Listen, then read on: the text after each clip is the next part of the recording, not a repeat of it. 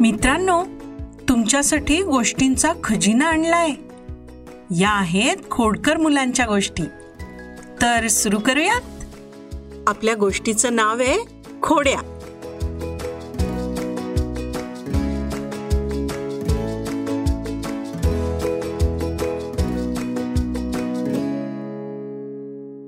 एकूणच आमची गँग आमच्या गल्लीत उपद्व्यापी गँग म्हणूनच फेमस आहे.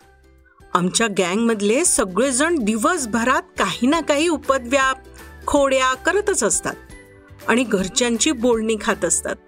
आमचे आईबाबा सुद्धा वैतागतात. त्यांना सारख्या लोकांच्या तक्रारीच ऐकाव्या लागतात. माझी आई तर म्हणते ऑफिसमधून घरी येताना टेन्शनच येतं मला. आज आता काय ऐकावं लागणार म्हणून. पण बाबाच्या आधी आई ऑफिसमधून घरी येते ते बरं आहे. आई फार तर ओरडते. पण बाबा डायरेक्ट धुलाईच सुरू करतो. झिपऱ्या आणि चिन्याचे बाबा पण तसेच आहेत. कालच चिन्यानी त्याच्या बाबांची थप्पड खाल्ली आहे झालं काय? त्यांच्या फ्लॅटच्या वरच्या फ्लॅटमध्ये मेहता काका राहतात. त्यांच्या घरातल्या आजी ती टिपिकल गुजराती साडी घालतात. त्यामुळे त्यांच्या लांबच्या लांब साड्या धुवून गॅलरीत वाळत घातल्या की पार चिन्याच्या गॅलरीत येतात. एकदा आम्ही रंगपंचमीचे उरलेले रंग हाताला फासून त्यांच्या साडीवर हाताच्या पंजांची डिझाईन्स केली होती. काल तर चिन्यानी घरातून कात्री घेऊन आजीची अर्धी साडी कापूनच टाकली. सोसायटीत संध्याकाळी हा तमाशा. बरं चिन्यानी तो कापलेला अर्धा भाग तिथेच ठेवायचा की नाही? त्यानं तो ठेवला आमच्या गुंडूच्या खोक्यात. गुंडूनं पार त्याच्या चिंध्या केल्या. आम्ही बागेतून येत असतानाच चिन्याला बघून चिन्याच्या बाबांनी गॅलरीतून चिन्याला जोरात हाक मारली.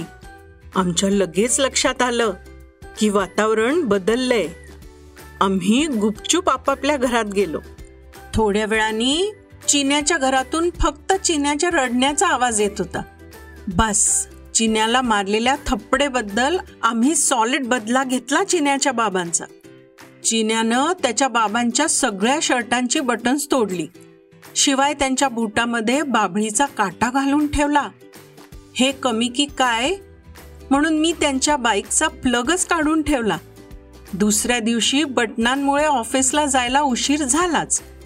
शिवाय खाली पार्किंगमध्ये अर्धा तास बाईकशी खटपट करत होते. पार घामाघूम झाले होते. अशी आमची उपद्व्यापी गँग आहे. चिन्याच्या बाबांसारखीच आमच्या बिल्डिंग मधल्या अनिता आणि राधिका आणि त्यांची एक मैत्रीण. या तिघींना एक अद्दल घडवायची होती. फार आगाऊ आहेत. स्वतःला काय समजतात कोण जाणे? कधी आमच्यात खेळत नाही. आम्ही जिन्यातून त्यांना क्रॉस झालो की कायम फिदी फिदी हसतात नाक मुरडतात. आता परवा जिन्यातून खाली उतरताना मी पाय मुरगळून पडलो तर गॅलरीतून ती राधिका इतकी जोरात हसली. डोकंच फिरलं. शिवाय संध्याकाळी बाकीच्या मैत्रिणींना सांगितलं सगळ्या फिदफिदी हसायला लागल्या. त्याच दिवशी आमच्या गँगनं ठरवलं याचा बदला घेतलाच पाहिजे. आणि दोनच दिवसात आम्ही त्या राधिकाचा बदला घेतला. ए पण तुम्ही कोणाला सांगू नका हा? आम्ही काय केलं ते आमचं सिक्रेट आहे आम्ही सगळेजण स्विमिंग करून आलो.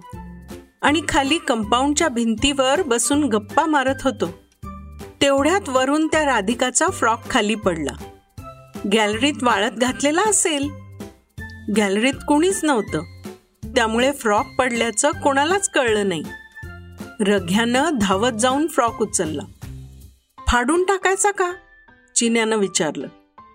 चिन्यासारखे लोकांचे कपडे नको फाडूस. परवाचा बाबांचा मार खाल्लायस ना? रघ्या म्हणाला. नाही पण या फ्रॉकचं काहीतरी कराच. ही राधिका सारख्या आपल्या चहाड्या सांगते सगळ्यांना.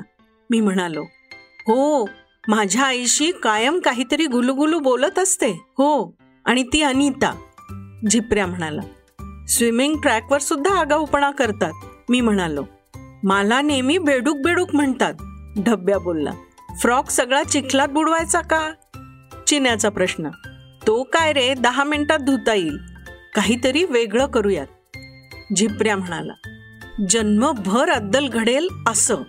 मी म्हणालो बराच वेळ आम्ही विचार करत होतो. इतक्यात राधिका आणि अनिता सायकलवरून आल्या.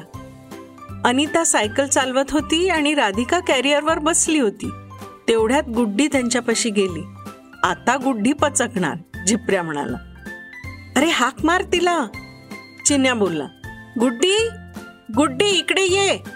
मी म्हणालो पण गुड्डीनं माझं ऐकलं नाही. वर जोरात ओरडून म्हणाली मी सांगणार मी सांगणार. आई शपथ चिन्या बोलला गुड्डे गप्प बस. मी ओरडलो ए राधिका ताई तुझा फ्रॉक चिनूला सापडलाय. पिंट्याकडे आहे. गुड्डी म्हणाली मला नको राहू दे त्यांच्यापाशीच. राधिका म्हणाली पिंट्याला घालायला सांग. छान दिसेल. अनिता बोलली. अनिता कुचकटासारखं हसली आणि दोघी जणी फिदी फिदी हसायला लागल्या आणि हसतच घरी पळाल्या. असला राग आला होता. वाटलं टरकावून टाकावा हा फ्रॉक आणि सगळ्या चिंध्या त्या अनिताच्या आणि राधिकाच्या घरापाशी टाकाव्यात. मी रागानं तो फ्रॉक फाडायला निघालो. आयडिया!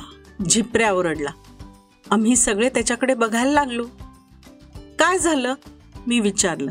आज संध्याकाळी या अनिताला आपला इंगात दाखवूच यात झिपऱ्या म्हणाला. पण करायचं काय?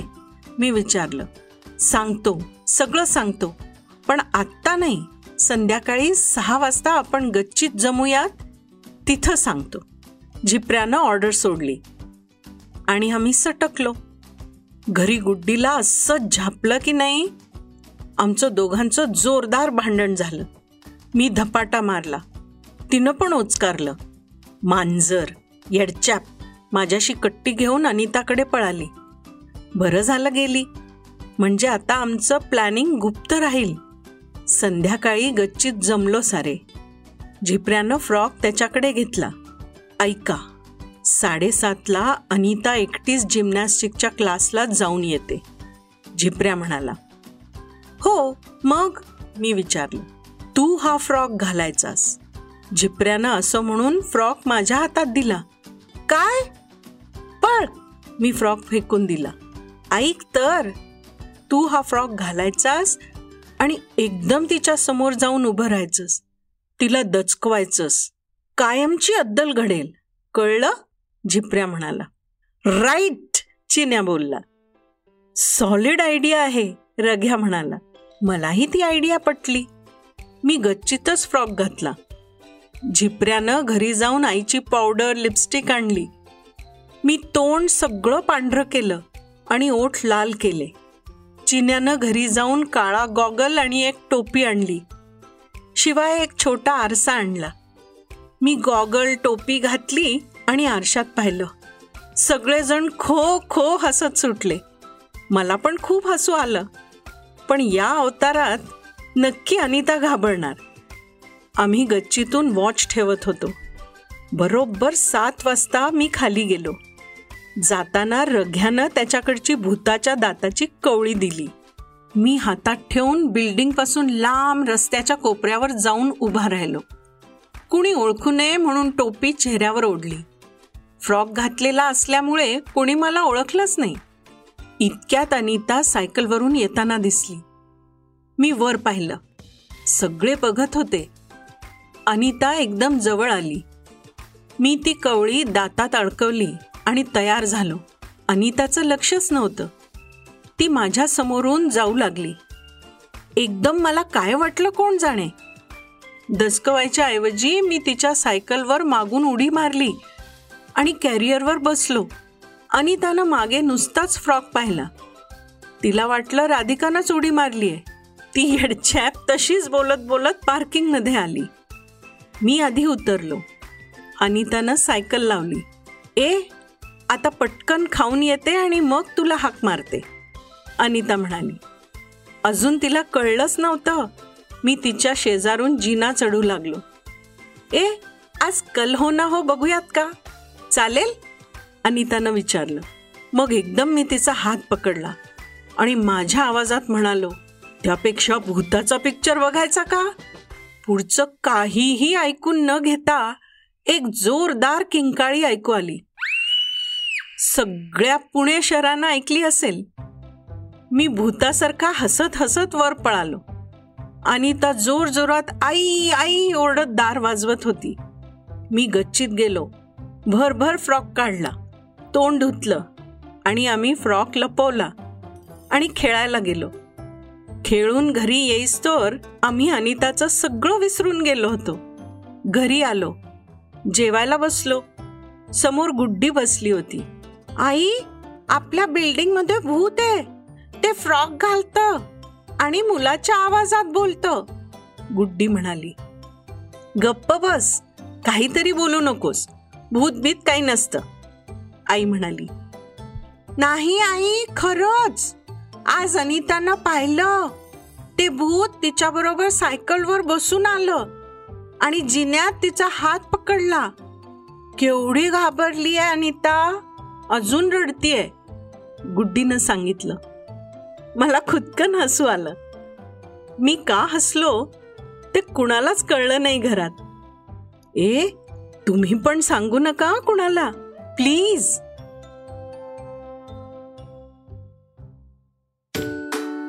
दोस्तांनो आवडल्या ना गोष्टी?